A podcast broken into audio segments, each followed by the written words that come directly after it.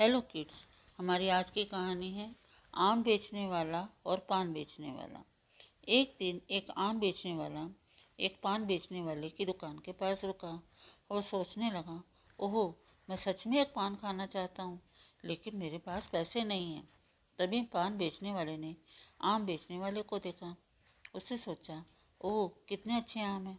मैं चाहता हूँ कि मैं उन रसीले आमों में से एक खा पान बेचने वाले ने आम वाले से पूछा, सुनो भाई, क्या तुम पान के बदले में मुझे आम दे सकते हो? आम बेचने वाला मान गया।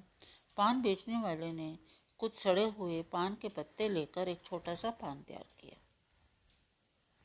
वह पान उसे आम बेचने वाले को दे दिया। जब आम बेचने वाले ने चूना डालने की बात की तो उसने जवाब दिया, जाओ और इस पान को दीवार के साथ रगड़ लो। तुम्हें चूना मिल जाएगा। आम बेचने वाले को ऐसा लगा कि जैसे कि उसे ठगा गया। उसने पान बेचने वाले को एक हराम दिया। उस हरे आम को देखकर पान बेचने वाला बोला, मुझे पीला आम दो।